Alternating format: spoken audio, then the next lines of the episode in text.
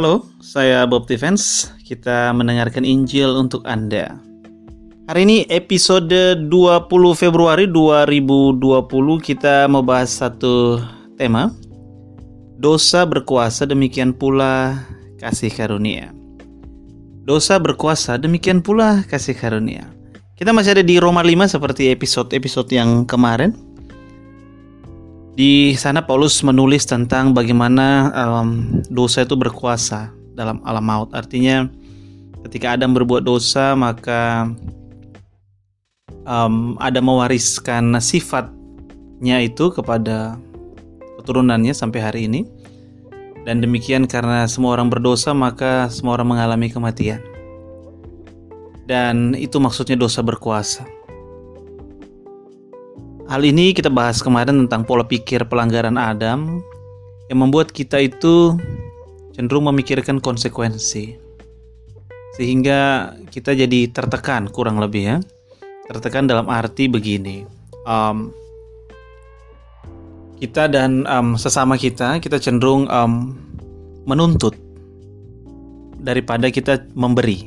Itu uh, pola alami dari manusia kita cenderung menuntut, kita cenderung untuk um, katakanlah bersama hubungannya dengan pasangan misalnya. Um, pasangan itu kita mesti kamu harus begini, kamu harus begitu kan, kamu salah kan? Nah kemarin aku udah bilang apa? Harusnya nggak begitu.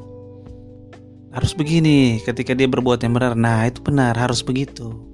Besok lagi walaupun dia udah bikin benar 3, 4, 5 kali ketika dia salah lagi nah kan kok salah lagi? Kemarin kan udah benar harusnya benar terus. Kita cenderung menuntut. Entah tuntutan itu kecil maupun besar kita cenderung menuntut. Dan tuntutan itu memberi tekanan kepada orang lain. Entah kita sadar atau tidak kita berniat menekan atau tidak itu memberi tekanan kepada orang lain Hal itu juga kita rasakan dari orang lain, entah dari pasangan, anak, istri, eh, atau keluarga, teman kerja. Kita merasakan ada tekanan yang diberikan, entah berupa target-target, berupa hanya omongan, "Kamu jangan gitulah, udah berapa kali nih, jangan diulang lagi." Nah, orang-orang yang mengatakan itu merasa mereka mendukung, tapi kita merasa itu bukan dukungan, itu tekanan. Enggak, aku tuh mendukung kamu. Aku makanya aku bilang gini, aku beri kamu semangat. Padahal yang kita rasakan kita tidak menerima semangat, tapi yang ada kita menerima tekanan. Dan itu saking terbiasanya sehingga kita sudah terbiasa dengan semua tekanan, entah kita memberikan tekanan maupun kita menerima tekanan. Hal ini membuat ya kita hidup di dalam pola pikir pelanggaran. Karena memang kita tahu um, hal itu berkuasa yaitu um, tuntutan-tuntutan itu kita kita itu menguasai kita. Kita menuntut dan dituntut itu menguasai kita. Dan itu penyebabnya memang adalah karena sedikit banyak itu berpengaruh karena sifat dosa yang ada dalam diri kita.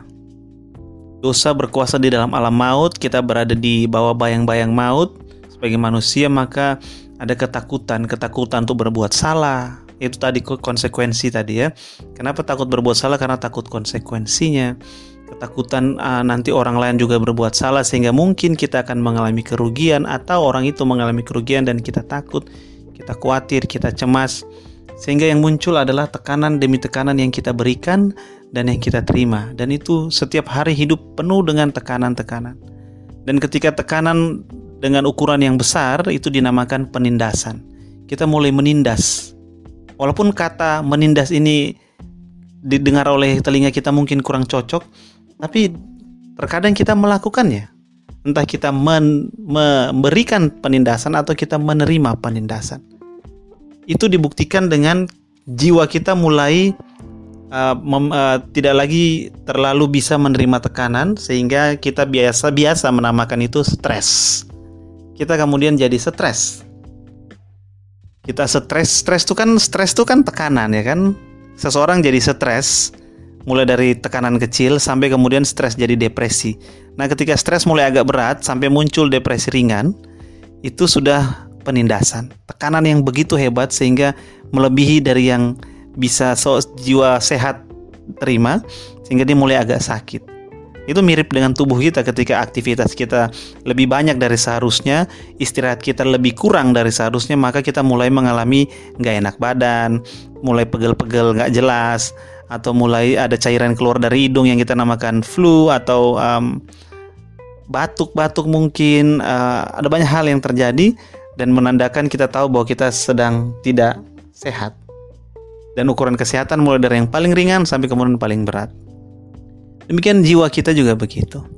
Kita tertekan, akhirnya tertindas. Kita menekan, akhirnya menindas. Semua itu pola pikir dari pola pikir yang lama. Kenapa? Karena dosa berkuasa dalam alam maut. Nah, tapi Paulus kemudian membandingkan dengan kasih karunia. Ayatnya tuh bilang begini, sama seperti dosa berkuasa dalam alam maut, demikian kasih karunia berkuasa oleh kebenaran. Jadi ada dosa yang dibandingkan dengan kasih karunia.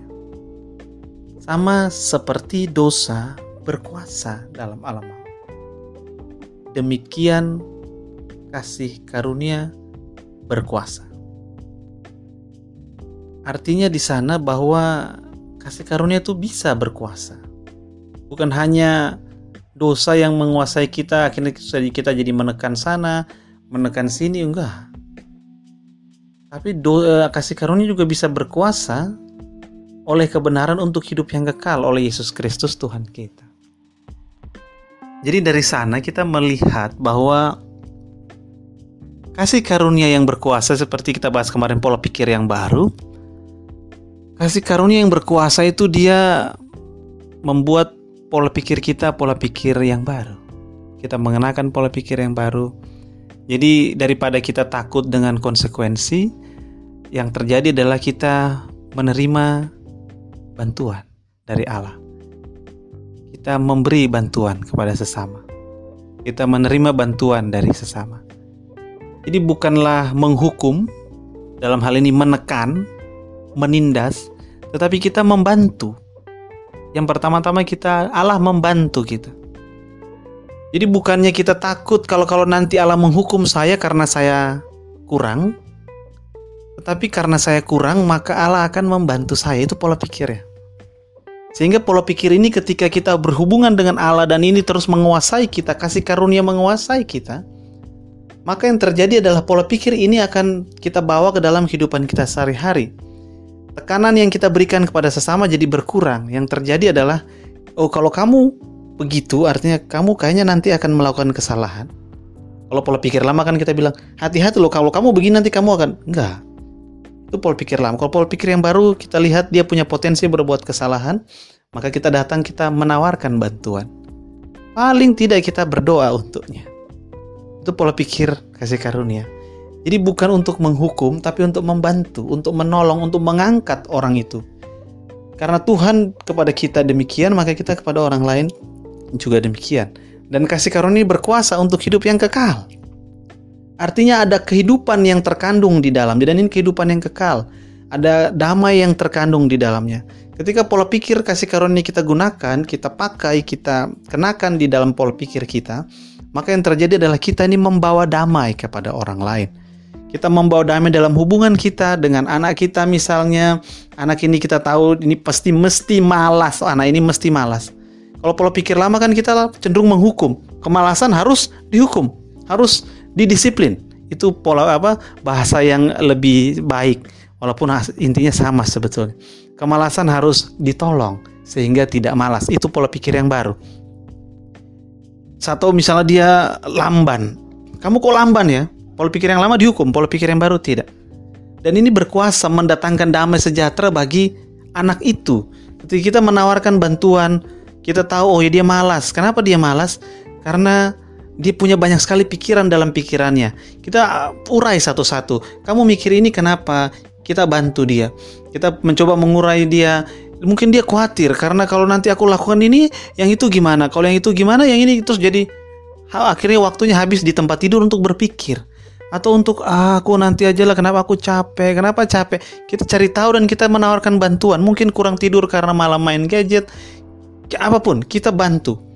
Berkaitan juga dengan pasangan, teman kerja misalnya yang selalu mengumpulkan tugas yang diberikan bos selalu terlambat. Hukuman adalah kamu terlambat terus nanti lama-lama kamu dipecat loh, nanti gajimu dikurangi loh, nanti hidupmu bagaimana? Itu yang lama, tapi yang baru karena kasih karunia berkuasa, mengandung kehidupan yang kekal di sana, maka kita bawa kehidupan kepada dia. Kita bawa damai sejahtera. Dengan cara bagaimana? Bukan menghukum, tetapi menawarkan bantuan. Kita cari tahu apa penyebab masalahnya. Oh, dia ini sering terlambat. Kenapa? Karena dia tidak bisa terlalu menguasai Excel misalnya. Dia tidak terlalu menguasai Microsoft Word. Sehingga kita menawarkan bantuan. Mungkin kita ajari dia meluangkan waktu atau paling tidak kita memberikan satu dua tips kepada dia sehingga sedikit mempercepat pekerjaannya. Atau mungkin karena dia sedang memikirkan rumah, mungkin karena kekurangan ekonomi, kita menawarkan bantuan. Paling tidak, kita berdoa untuknya. Dengan pola pikir itu, maka kasih karunia berkuasa dan kita membawa kehidupan. Kita membawa damai sejahtera, kita membawa sukacita ke dalam lingkungan kita sendiri, kepada pasangan, anak-anak, teman kerja, ataupun siapa saja yang kita temui. Kenapa? Karena Allah lebih dahulu kepada kita. Maka di dalam hubungan kita dengan Allah kita harus ingat, Allah datang untuk membantu, bukan menghukum. Allah hadir untuk memberikan kasih karunia-Nya, bukan hukumannya kepada kita. Kenapa? Karena Yesus sudah bang mati dan bangkit. Demikian juga ketika kita hadir di dalam hidup orang lain, kita tidak hadir untuk menghukum dia. Kita tidak hadir untuk kasih tahu dia, bukan kita hadir untuk menawarkan bantuan, untuk cari tahu di mana masalahnya dan kita menawarkan bantuan yang bisa kita berikan atau kita arahkan dia kepada orang yang bisa membantu dia atau setidaknya paling kecil kita berdoa untuknya. Kiranya kasih karunia Allah dan damai sejahtera dari Bapa menyertai Anda semuanya.